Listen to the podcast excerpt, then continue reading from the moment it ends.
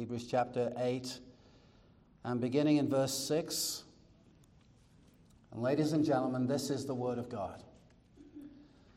But as it is, Christ has obtained a ministry that is as much more excellent than the old as the covenant he mediates is better, since it is enacted on better promises. For if that first covenant had been faultless, there would have been no occasion to look for a second. For he finds fault with them when he says, Behold, the days are coming, declares the Lord, when I will establish a new covenant with the house of Israel and with the house of Judah not like the covenant that I made with their fathers on the day when I took them by the hand to bring them out of the land of Egypt, for they did not continue in my covenant, and so I showed no concern for them, declares the Lord. But this is the covenant that I will make with the house of Israel after those days, declares the Lord. I will put my laws into their minds and write them on their hearts, and I will be their God and they shall be my people. And they shall not teach each one his neighbor and each one his brother, saying, Know the Lord, for they shall all know me, from the least of them to the greatest. For I will be merciful toward their iniquities, and I will remember their sins no more. In speaking of a new covenant, he makes the first one obsolete. And what is becoming obsolete and growing old is ready to vanish away. Let's pray together. Lord, unveil your truth to us. Show us the beauty, the majesty of our King, the Lord Jesus. And in this be glorified, we pray. In Jesus' name, amen. Please be seated.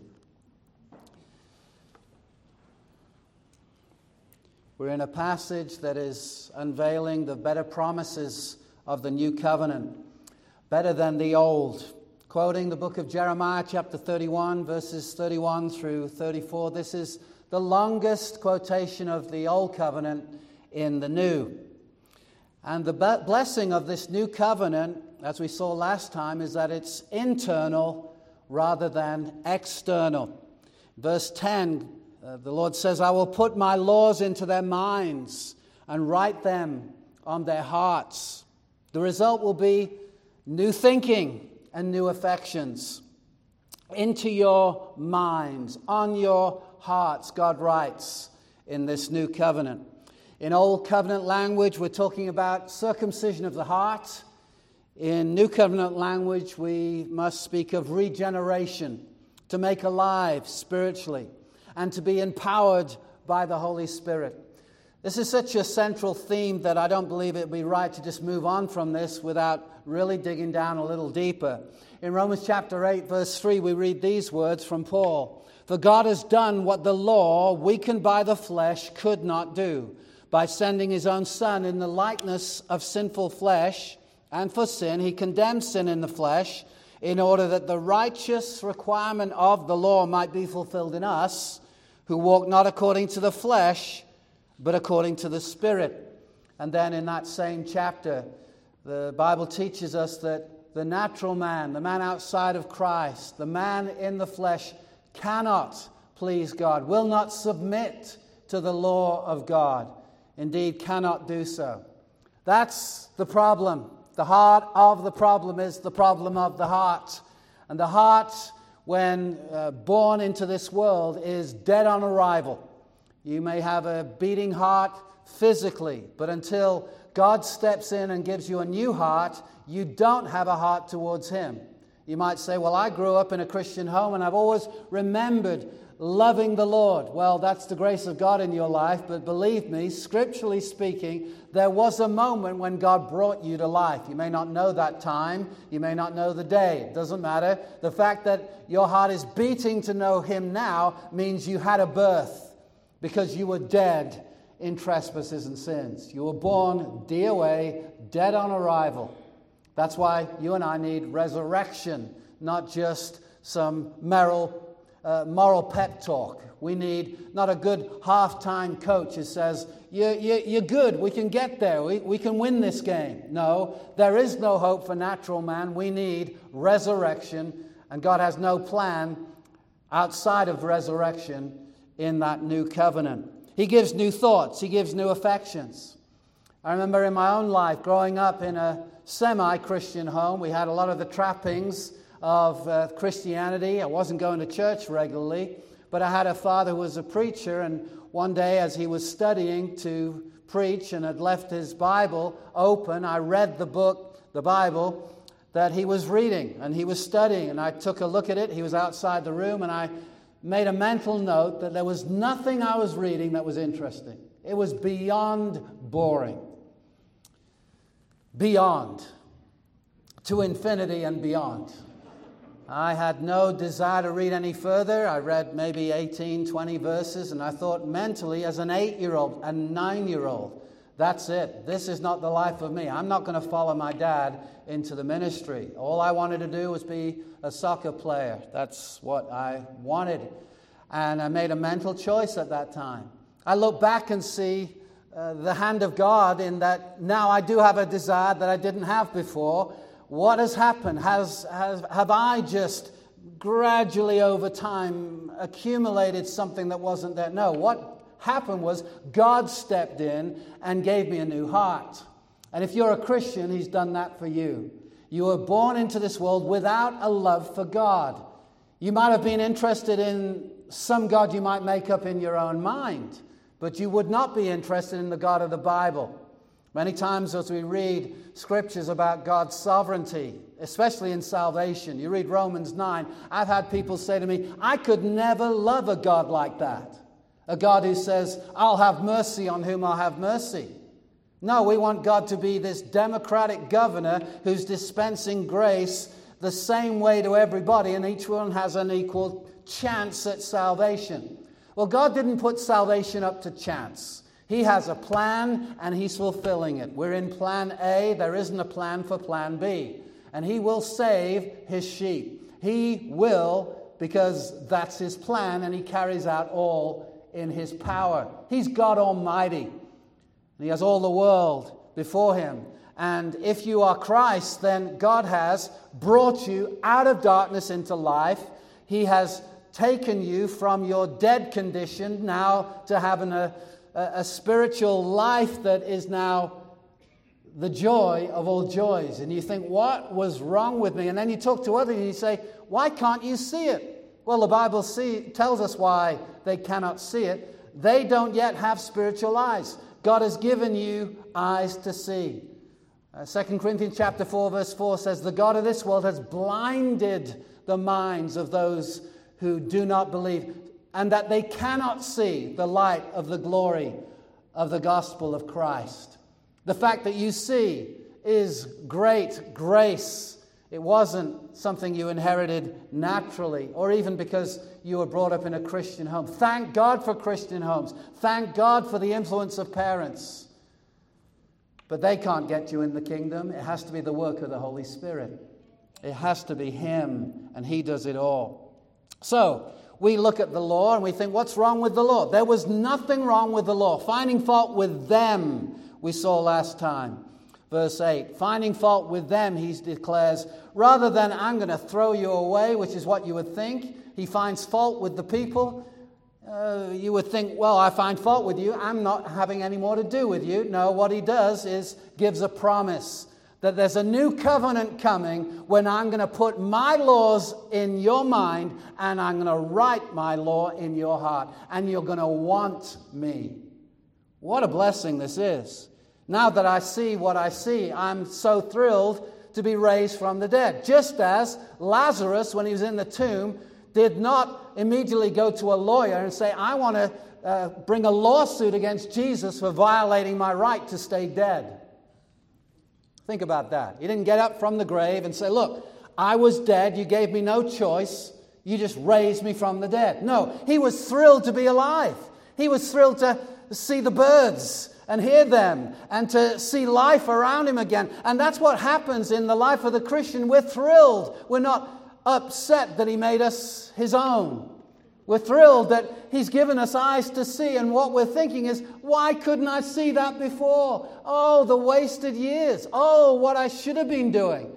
But we're now grateful. I remember a baptism where uh, a man was going through the waters of baptism, and he came up out of the water crying, and everyone first thought he was just crying out of being excited, and he was crying because of the wasted years. That's what he said. Oh, the wasted years.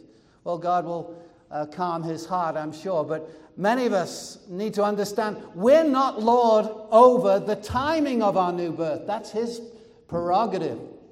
He, he might save you as a young child or on uh, the cross next to him.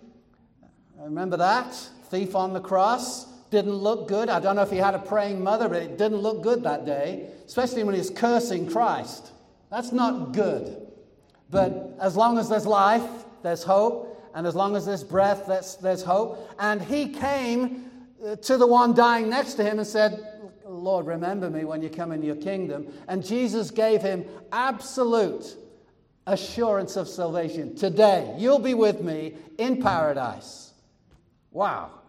That's kind of amazing. That's what salvation is. It's an amazing thing. There was nothing in the criminal that said, uh, this next 10 minutes is going to be a marvelous experience for you. You're going to get an assurance from Jesus. No, but God just does it. God just says, You're coming home. And uh, Jesus had a true sheep next to him, though he looked like a goat all along. Many of you can relate as parents. This ain't looking good. This looks like a goat that I've been raising. But you remember when the Apostle Paul was converted? He was an antagonist against the Christian faith. You read the story in Acts chapter 9, and Jesus knocked him off his high horse. Literally, he did. And with a blinding light, he said, uh, Who are you, Lord? Uh, Saul said. And Jesus said, I'm Jesus whom you persecuted. He knew, in other words, what you are. I know you're Lord, but who are you? I, am Jesus. Yeah, like I suspected. And he was blinded for a time, but he was converted and became the Apostle Paul. And it was as dramatic as that. He went on a mission to either kill or imprison Christians. And by the end of the day, he was a disciple of Jesus. Jesus basically said this I'm Lord of history, and you're my man, and you're coming home today. Not tomorrow, not 3 p.m. It's 2.58. That's when I'm going to show up and show you who I am. And that's what happened. And that's what God has done in your life. You might think, no, no, no, I was raised in a Christian home, and I'm somewhere between six and eight, I came to Christ. You may not know the day or the hour. Do you know in the spiritual realm, it's just as dramatic as Saul's conversion? You've come from death to life.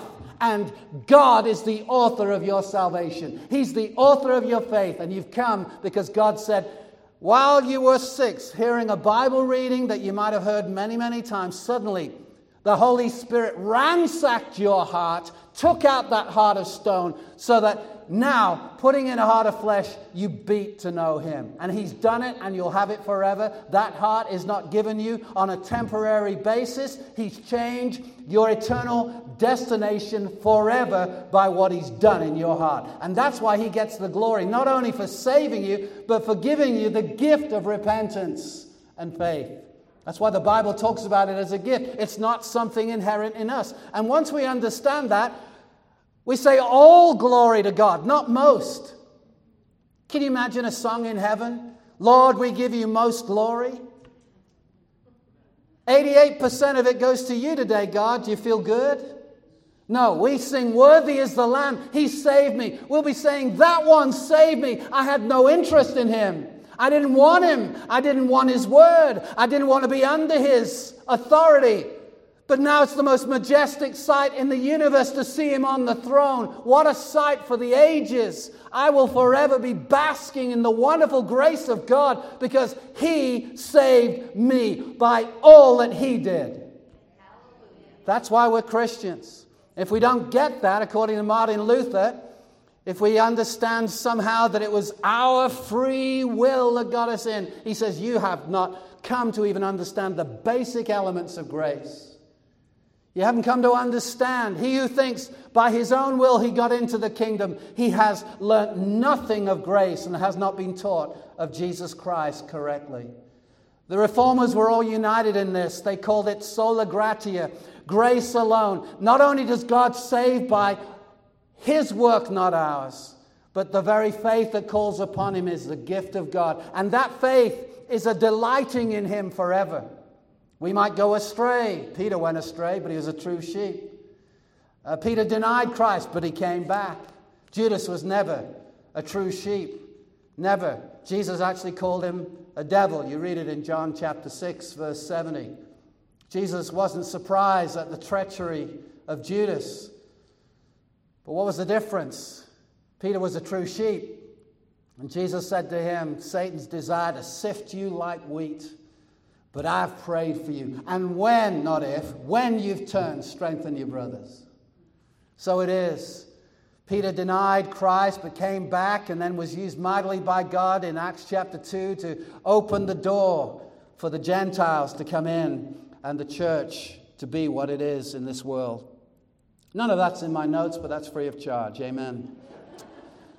new thoughts, new affections. I want to ask you do you have new thoughts? Or are you thinking, I'm not sure I like this, hearing the word of God? You know, the sheep says, there's a church that will read the Bible. I, I, I want to be there. Uh, there's a church that's going to explain the Bible. Uh, I want to be there. Uh, what, what, what's on next week, Pastor? Well, well we did uh, verse 8 last week. What, what, what's the plan? Uh, are you giving bicycles away? What, what, what are you do? What's the attraction? Well, we are in verse 8 last week. We're, we're going to verse 9 this week. Sheep says, Wow, wow. That's my church. That's, I want to know the words of Jesus. What is it? God put a desire for you in your heart for the Word of God so that you would want what you didn't want before. I now want what I didn't want at age eight and nine. I love this Word. Oh, how I love your law. And it's a surprise to me. I did not expect it. But I had an appointment. Acts chapter 13, verse 48 it says, Luke making a casual commentary on people coming to Christ, and all who were appointed to eternal life believed. Do you know none of them knew they had the appointment? I've got a few appointments in the next few weeks. Yeah, how about you? You got appointments on your schedule? I think, well, I'm going to meet this guy here and this person here and uh, going to get a report here, and then we're going to talk about it. That's an appointment. I know my appointments. But none of the people knew they had an appointment. But God said, Oh, let me look at this uh, calendar of mine. Oh, yeah, March the 28th, I've got an appointment with these 3,000 people. They don't know it, but they're coming to me today. Wow. All who have, were appointed to eternal life believed. On the calendar, God says, Yeah, you look like an enemy. You are an enemy. You're acting like an enemy. You're a child of wrath. Yep. But I've elected you, and I have made an appointment. That this day, I will overcome the resistance of your heart by taking out that heart of stone. As you hear the word of God, the Holy Spirit will superintend that word, and you're going to get what you didn't get before. You're going to love Christ You're coming home. You're coming into the kingdom. You may not know it. You might be an antagonist against me right now, but uh, make a big show of it because in 37 minutes you're mine. You got an appointment. Acts chapter 16, we read this The Lord opened the heart of Lydia to respond to the things said by Paul. Do you realize that's what happened in every conversion? The Lord opened the heart. You can't open your own heart. People with dead human hearts don't apply for a heart transplant. We're not signing up. No. Would you come to Christ and, and have a new heart? No, we don't want a new heart. We like our own sin. We like the preference of our own heart, which is to sin in different ways. And some will sin more in this way than another way, but what we won't want outside of God intervening is the true God and to believe His true gospel. We'll want something else. We'll believe something else. We'll make a different idol up in our minds. We just don't want the true God. I can never love a God like that, the Bible God. Yeah, that's right. Until God gives you a new heart. And now you rejoice that the God who rules and reigns is the God who is the author of Romans 8 and 9 and 10 and 11 and all of the Bible. All scripture is given by inspiration of God. And the true child of God says, I want to know Him. I don't want to have some guy tell me what the Bible didn't mean when it said what it meant. Some people have to have a lot of help to misunderstand the clear teaching of the Bible. And it's very, very clear God is sovereign. Well, that's controversial. No, it's not. You get to heaven, it's not controversial that God reigns. The nations, that's a lot of free will. Drop in the bucket. But, but you realize not everybody will like this. Yeah, but the sheep will. Well, you've got a losing task if you're trying to just win a lot of people. Well, yeah, I'm trying to please him. And he says, I will win not what you consider a lot of people, I will win all that are mine. Someone, someone who's coming to Christ were always a sheep. They may have been a lost sheep, but they were always a sheep. No one turns from goat to sheep. They were always sheep. The thief on the cross was always a sheep, never acted like a sheep till the day of his death. Let that encourage you. We should go to Hebrews, shouldn't we? The law of God, that's not the problem. A quote often attributed to John Bunyan, although it may have been John Berridge, a hymn writer, who first said it. You might have heard this Run, John, run, the law commands, yet gives me neither feet nor hands. But sweeter news the gospel brings. It, bids me fly and lends me wings. The law, what it couldn't do because of the weakness of our flesh, God did by writing His law on our hearts. Hebrews chapter 8, look at verse 9. Not like the covenant that I made with their fathers on the day when I took them by the hand so tenderly. To bring them out of the land of Egypt, he crushed Egypt in the process, but he took them tenderly. In other words, boom, bam, psh. that's what happened to Egypt. Tenderly, now, my children, I'm leading you out of Egypt. For they did not continue in my covenant. No, it didn't covenant. They, they broke the covenant very quickly, made a golden calf very, very quickly. So I showed no concern for them. Over and over again, they rebelled against God, and God gave them a certificate of divorce. Later on, He did. But that's not the end of it. For this is the covenant that I'll make with the house of Israel after those days, declares the Lord. I'll put my laws into their minds and write them on their hearts, and I'll be their God, and they shall be my people. That last phrase is covenant language. I'll be their God. They'll be my people. I'll be their God. They shall be my people. Keep your place in Hebrews chapter 8, if you will, and go to Jeremiah 32. This is familiar to us, but it's so well worth seeing again. Jeremiah chapter 32. Look at verse 38. This is a God who rules and reigns, ladies and gentlemen, and there is no other God. Verse 38 And they shall be my people, and I will be their God.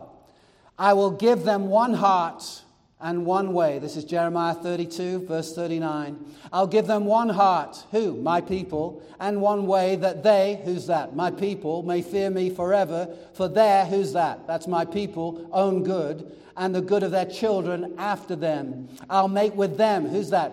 My people, an everlasting covenant. That's the new covenant. That I will not turn away from doing good to them.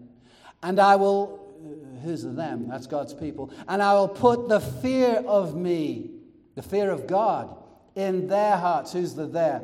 God's people. That they, who's that? God's people, may not turn from me. And I'll rejoice in doing them good. And so we continue to read. Do you realize that's the God of the Bible? He says, I'm going to put something in you whereby you won't ever go astray again. I'll bring you back if you stray. That's why the true Christian cannot enjoy a life of sin.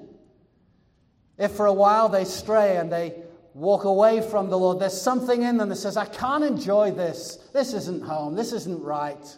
They come to their senses. God brings them back, like Peter and like Judas. He brings them back. What a thrill this is. He puts the fear of God in our hearts so that what? We're not going to turn from him. You realize this the Bible demands that we persevere in the faith. And some people think, well, I don't know that I'm going to be saved because I've got to persevere to be saved, and I haven't yet persevered. This is probably not my last day on earth. It could be, but uh, I don't know if I'm going to persevere because I haven't persevered all the way to the end. Here's where you can uh, un- unhook from that false thinking, because that's what it is false thinking. Once you know that God is the author of your faith, once you know that God started the process, He has promised, He that has begun the good work in you, which wasn't you, but Him, He will perform it until the day of Jesus Christ. Because He's the author and the perfecter of your faith. The faith you have on Sunday is the faith you'll have next Thursday, and a thousand Thursdays, and a million Thursdays from now. He's the author of it. He's put the fear of Him in your heart, and you won't turn away from Him. You must persevere, and you will because of its preserving grace. It's a permanent relationship, and God does all the work. Go to Ezekiel. Ezekiel Isaiah, Jeremiah, on to the right, Ezekiel, chapter 36. This is promise of the new covenant that we're reading about in Hebrews chapter 8. What we're doing today is looking at the verses that really amplify what we read in that beautiful passage. Ezekiel chapter 36, look at verse 25. I will sprinkle clean water on you and you shall be clean from all your uncleanness, and from all your idols I will cleanse you. And I'll give you a new heart. Notice man's actions are not in view. Doesn't say you'll apply for a new heart. I might put you on hold for a while, but eventually you'll get it with free delivery. No, uh, I'm going to do it all. I will give you a new heart. Who's the you here? It's the people of God with whom He makes a new covenant. And a new spirit I'll put within you, and I will remove the heart of stone from your flesh and give you a heart of flesh. That's what we have in the new covenant. Notice it's a promise. I will. I haven't done it yet, but I will. I will. I will remove the heart of stone from your flesh and give you a heart of flesh. And I will put my spirit within you and cause you to walk in my statutes and be careful to obey my rules. That's what the Holy Spirit does. He gives us a desire we didn't have before to be holy. He'll cleanse us from filthiness and idolatry. It's not just the man or the woman who can uh, go to the woodshed and, with uh, help of some machinery, forge an idol out of wood or out of stone or out of metal. That's not the only person who can make an idol. We make idols with our minds. There are idols of money and sex and power and music and career and girlfriend, boyfriend. That could be an idol. Parental approval could be your car. Someone in the neighborhood yesterday was taking pictures of his car outside my house. I had a word with him. That's another story. Self can be an idol. Some modern day lingo, isn't it? I'm just taking a selfie. We never used to have that. Take a picture of me right now. In fact, I'm going to take a picture of me. In fact, I'm going to take 38 pictures of me and share all 38 with everybody, and I just want to get some likes because I'm all about me. I want you to be all about me. Life isn't good for you unless it's all about me, right? John Calvin said that the human heart is an idol factory, just churns out, rather than cars or watches, it turns out idols idol after idol. What's on the conveyor belt today? Oh, it might be a different idol, making a new idol. I've moved from this idol to that idol, but I've got a new idol. But there will be idols because we've got human hearts, and without God removing us from idolatry, we'll just be pumping out new idols from our heart. The heart pump pumps out idols. A factory of idols. In the Old Covenant, we have the tablets of the commandments, the Ten Commandments. You remember they were put inside the Ark of the Covenant, laid inside the tabernacle, but it was outside of us. In the New Covenant, God says, I'm going to put that law in your heart so that you want to obey. God's law is written on the heart. In the Old Covenant, God was inside the Holy of Holies, his immediate presence. Now, he's everywhere present, but there was this uh, special presence of the Lord that was manifested so that everybody knew of his presence. The cloud by day, the fire by night, that signified he was there in the Holy of Holies. Now, God is inside of us, he comes inside. So, what's in view? What's in view in these promises is what is elsewhere called the new birth. Look at verse 26. Ezekiel chapter 36, verse 26. I'll give you a new heart. I'll put a new spirit within you. That's what it is. I'll remove the heart of stone and I'll put my spirit, verse 27, within you and cause you to walk in my statutes and be careful to obey my rules. You'll dwell in the land that I gave to your fathers. And look at this you shall be my people and I will be your God. Covenant language. God says, You are my people. And we say, God, you are my God. I don't want to serve any other gods. I want you to be Lord of my life. Go to John chapter 3. Oh boy, we get in here, we can't get out. So pray for me. John chapter 3, end of chapter 2, Jesus knew what was in man. Verse 24 of John chapter 2, John 2, 24. But Jesus, on his part, did not entrust himself to them because he knew all people and needed no one to bear witness about man, for he himself knew what was in man. Now there was a man. Jesus knew him through and through.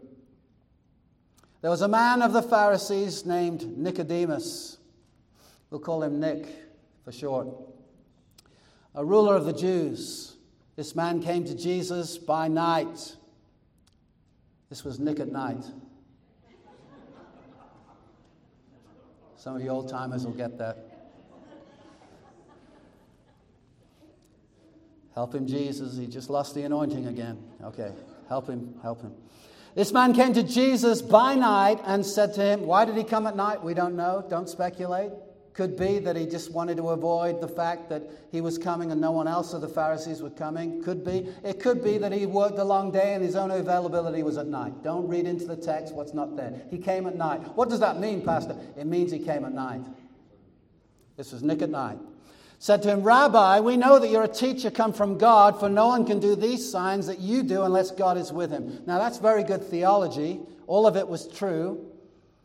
The signs that Jesus did attested to the fact that he was God manifested in the flesh, and certainly God was with him. And so everything he said there was correct. Wasn't enough, but it was as good as far as it went. And Jesus cut through all of the red tape. We don't know how long the conversation took place, but what we have in view here is Jesus simply going to the heart of the matter and answered him. I, I like that because it didn't seem that Nicodemus asked a question, but Jesus answered him. he answered the cry of his heart. Truly, truly, I say to you. Oftentimes, when a preacher preaches and you agree with it, you say, Amen. Some of you do. And we say it at the end of a sentence. And we say it at the end of a prayer. In Jesus' name, Amen. It means, so be it. Let it be so. That's it. That's right. And so when we say Amen, we say, This is it. This is true. That's right. But unlike just about everybody else you could think of, rather than Jesus giving a statement and then saying amen, he starts his sentences with amen. In other words, this is it. This is right. Whether you like it or not, whether you believe it or not, amen, amen. Amen, amen. Truly, truly, I say to you. In other words, wake up. This is the truth. Get hold of it. You may not like it, but it's true. It will be true eight years from now, 18 years from now, thousands of years from now. This is the truth. Truly, truly, I say to you, Amen, Amen, I say to you, unless one is born again, he cannot see the kingdom of God. Some people have the idea that there are Christians, and then there are, in a separate uh, category, uh, born again Christians. I understand because it just looks like the born agains are just zealous people who just need to drink less coffee or something. They're just zealots. But according to Jesus, the only people who enter the kingdom of God, the kingdom of heaven, are born again people. Unless one is born again, he cannot see the kingdom of God. People are blind without sight, can't see it. What's the kingdom of God? The kingdom of God is the rule of God. It comes from two words in English uh, king and domain, sandwich them together. The king's domain, wherever he rules and reigns. No one can see where God is ruling and reigning. God is ruling and reigning, but you can't see that unless you have new birth. You have to be born again, unless one is born again or born from above. And again, the emphasis is on God's activity. God causes this new birth. Unless one is born again, he cannot see the kingdom of God. What I just said is now going to be explained. Nicodemus said to him, now he's got the questions How can a man be born when he is old? Can he enter a second time into his mother's womb and be born? Can he start again? When he's 30 years old, when he's 40 years old, can he get a new start? Does he have to try and crawl up into his mother's womb and have a physical birth? What are you talking about? It, it was obvious he wasn't understanding Jesus. How can it be true? How can a man be born when he's old? Can he enter a second time into his mother's womb and be born? And Jesus answered, Amen, Amen. Truly I say to you, unless one is born of water and the Spirit, he cannot enter the kingdom of God. So, verse 3 says, without new birth, he cannot see the kingdom of God. Verse 5, he cannot enter the kingdom of God. I would submit to you that the way to enter the kingdom of God, if you look at other scriptures, is by repenting of our sin and having faith in the Lord Jesus Christ. That is what it means to enter into God's way of doing things, the kingdom of God. And unless one is born of water and the Spirit, or born from above, he cannot see that kingdom and he cannot enter it. Here's what has to happen God has to give you a new heart in confirmation of the other scriptures we've read, so that you now want what you didn't want. You want to repent of your sin and you want to believe in Jesus. And you do that because God gave you a heart, because you were born again. And we call this, in technical words, regeneration. To be born again, to be made alive spiritually. And that has to happen before you put your faith in Him. Because putting your faith in Him is entering. And you cannot enter unless you're first born again. That's Jesus' teaching. Unless you're born again, you must first, excuse me, let me say it again. Unless you're born again, you cannot do something, you cannot enter. You must enter, but you cannot unless you're born again. Beware of a teaching out there called baptismal regeneration. It's not true. It's a reading into the text. They take that little phrase, born of water, and they say, look, in baptism, you're regenerated. If we do the earthly work of baptizing you, that's when you're converted. Many of you have been subject to that, and thank God for deliverance from it. It's a false teaching, it's a reading into the text. You must be born of water and the Spirit. But the Bible doesn't have anything here to talk about regarding baptism. That's not what is in view. You've got to take a concept of baptism and put it into the text. It's not there. I challenge anyone to find baptism in the process here. It's not. So, what does it mean? You must be born of water. Well, it certainly could mean the whole process of God's activity in salvation. But I think in context, it has to do with natural birth. Why do I say that? Because people are born naturally by the water of the womb. That certainly is a Jewish way of understanding what's taking place. And Jesus, as a Jew, was speaking to a Jew, Nicodemus, the ruler of the Jews. I believe that's what would have been understood in that context. You might disagree with me on that, and that's fine. I'm not going to make a big thing of it. It's, it is my opinion. Opinions are like noses. Everyone's got one, and there's usually a couple of holes in it. But that's my opinion. Born of water. I believe that's speaking of natural birth and the Spirit. That's speaking about spiritual birth. Unless you're born physically and spiritually, you cannot, he cannot enter the kingdom of God. And verse 6, I believe, explains it. Because born of water relates to flesh, born of the Spirit relates to spirit. Verse 6 That which is born of the flesh is flesh. I believe that's what it's talking about when it speaks of being born of water. And that which is born of the Spirit, capital S, the Holy Spirit, is spirit, the human spirit. So you must be born of water. You've got to be alive physically, and everyone qualifies as who are alive, but you also must be born spiritually. Because that which is born of the flesh is flesh.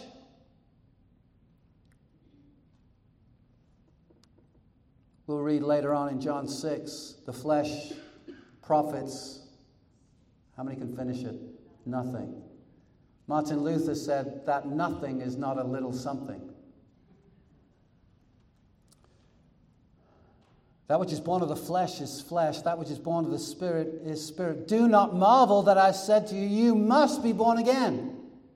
You must be born again. Ladies and gentlemen, have you been born again? Because you must be. You must be. Well, how will I know? How will I know if I'm born again? The first book I ever read as a Christian was a book by Billy Graham called How to Be Born Again. It was very influential in my life. Again, the first book outside the Bible I'd ever read as a Christian.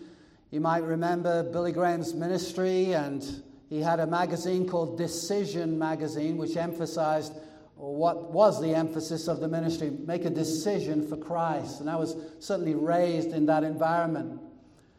But I've come to see that though there were very much true statements in the book, there was a fatal flaw.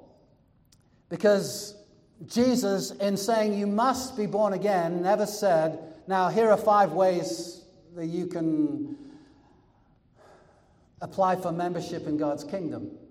Or these are five ways to be born again. Do steps one through five, Nicodemus, and you'll be born again. And as we read much of the evangelical, whatever that means anyway, anyway today, but in the evangelical world, we read of people that speak of these three steps. Do these three things, and you'll be born again. Jesus never goes there. In fact, he says you must be born again, and then he gets even more mysterious the more we read. You think Jesus is saying, You must be born again. Okay, okay, you must be born again. How do I get born again? What do I have to do? Well, Jesus didn't tell him what to do, he just tells him what God does. That's because the new birth is an act of God 100%. The only thing we can do is get under the spout where the glory comes out, hear the word of God. But God has to give you a new heart. He does it through the means of the Word of God. Faith comes by hearing, and hearing by the Word of God.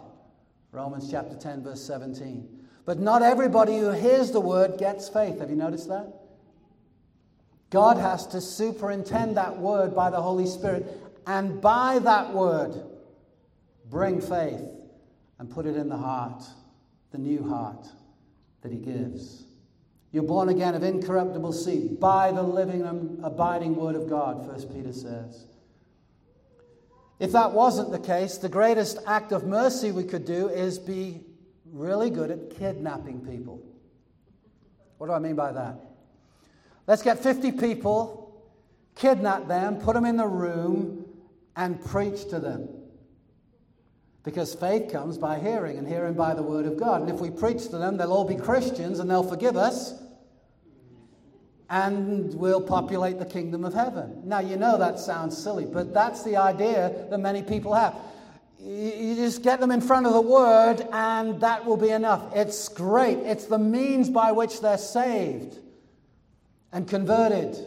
But it takes more than just a hearing with the physical ear, it's hearing with the heart, it's seeing with the heart. God has to write the law on their hearts, not just something that they hear with their outward ears. That's what is meant when Jesus said, He who has ears to hear, let him hear. He's not saying, Do you have physical ears? He's saying, Can you hear this?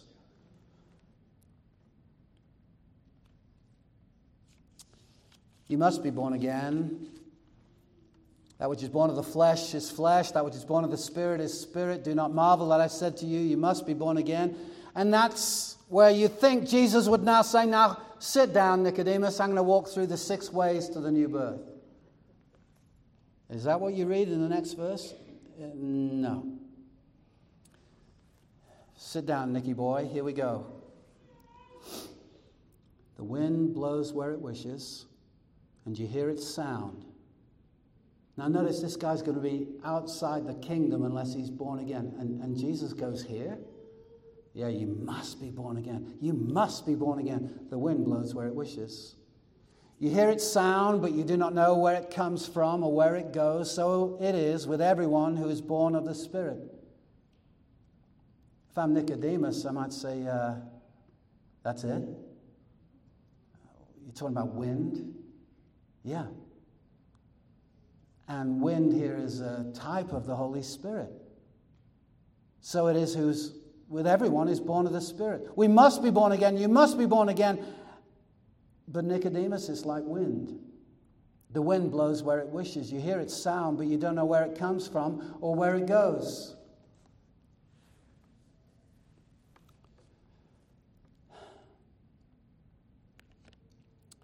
By that wind, God sweeps away our idols.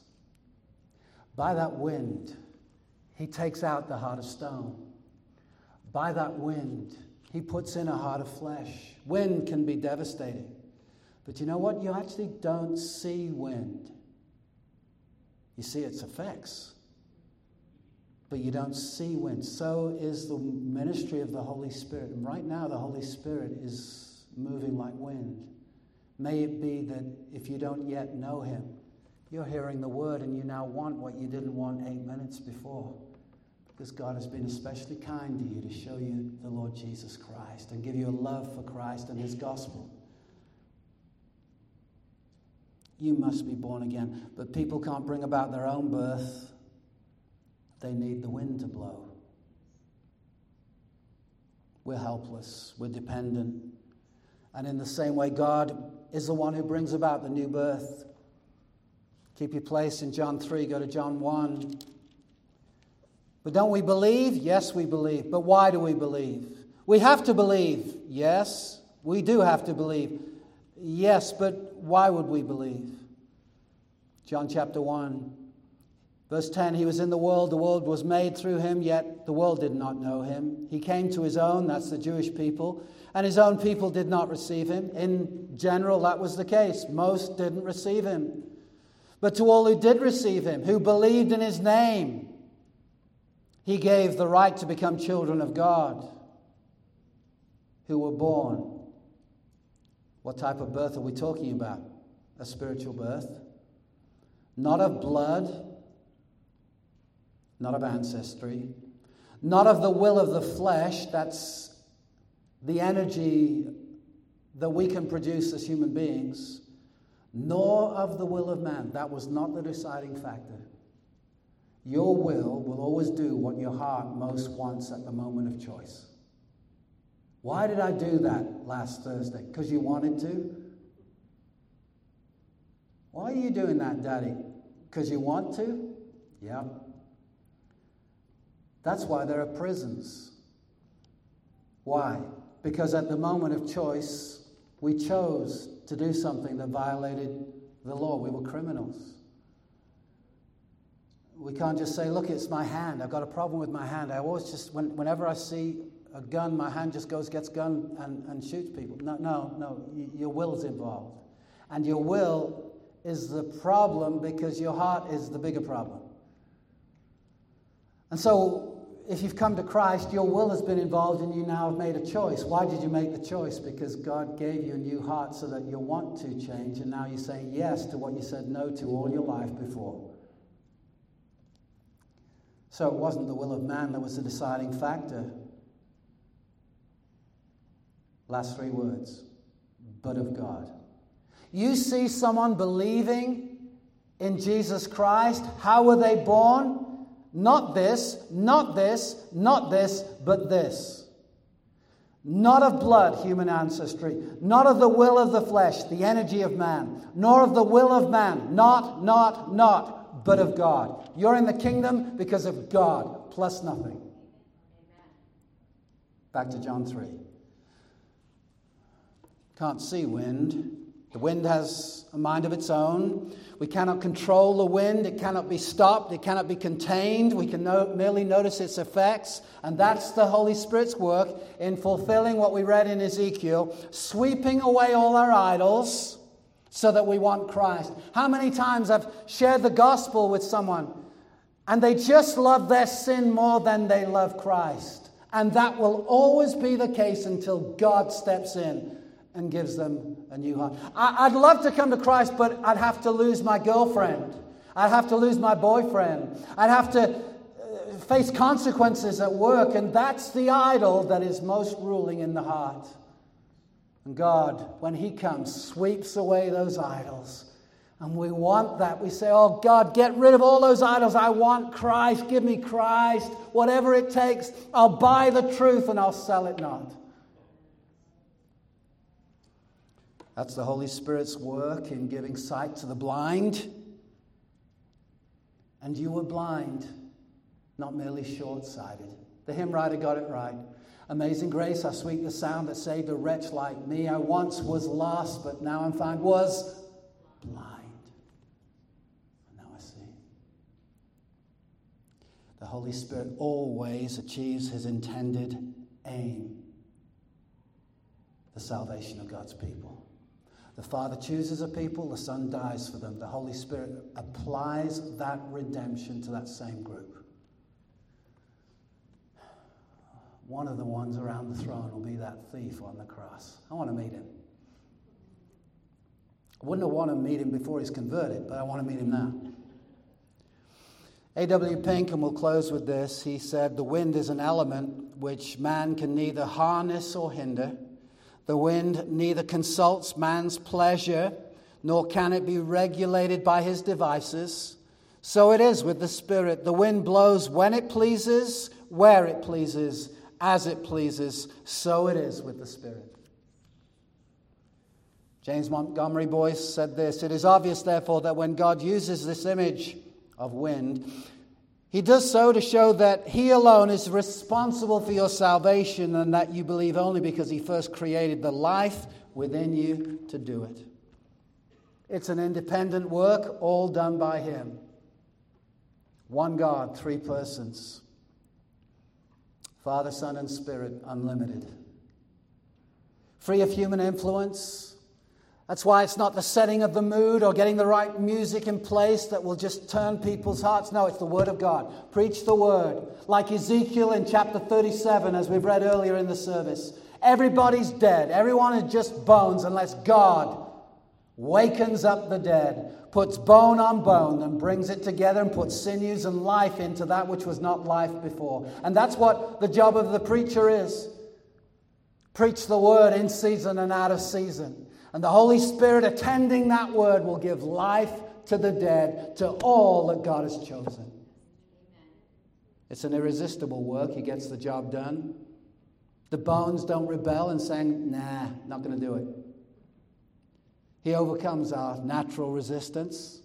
And just like the wind is invisible, so invisibly the wind of the Holy Spirit at work comes in and we observe the effects of his ministry. Someone comes to Christ. John Owen said this In or towards whomsoever the Holy Spirit puts forth his power or acts his grace for their regeneration, he removes all obstacles, overcomes all oppositions, and infallibly produces the intended effect. So that you and I hear the gospel. And we might have heard it for the first time or the 87th time, but on the day of God's appointment, God says, it's number 87. That's when we had this appointment. You're coming home today. And you come. And you repent. And you believe. And you do so because you want to. What is that glorious gospel?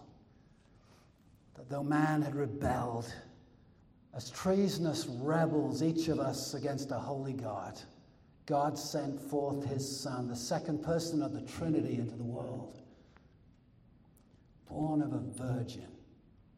Well, don't preach that. People won't believe it. The sheep will. He'll give them faith. It's a supernatural thing. How come you, you weren't there to see whether or not Mary and Joseph knew each other in a physical way? No, but I believe it. The Holy Spirit overshadowed Mary and that which is born of her was the second person of the Trinity, now manifested in the flesh. The Word became flesh and dwelt among us. And we beheld his glory. Born of a virgin, living a flawless, perfect life, and dying an atoning death on the cross. And being buried three days later, he rose again from the dead and now is at the place of all authority in the universe. And anyone who believes, anyone who repents and believes this good news is saved now and forever, given a new heart that wants Christ for all eternity. Come to Him. If you're a Christian, celebrate the grace of God. You were lost, but now I'm found, not because you were some real sharp sheep, but the shepherd came for you came for you. Mission save Agnes, save Jonathan, save Terry, save Paul, save Saul of Tarsus, save Peter, save all God's people. Are you amongst the elect? How do I know if I'm elect? Have you come? All that the Father gives to me, Jesus said, will come to me. Let's pray. Father, we just thank you for this amazing new birth. Everyone in this new covenant knows you.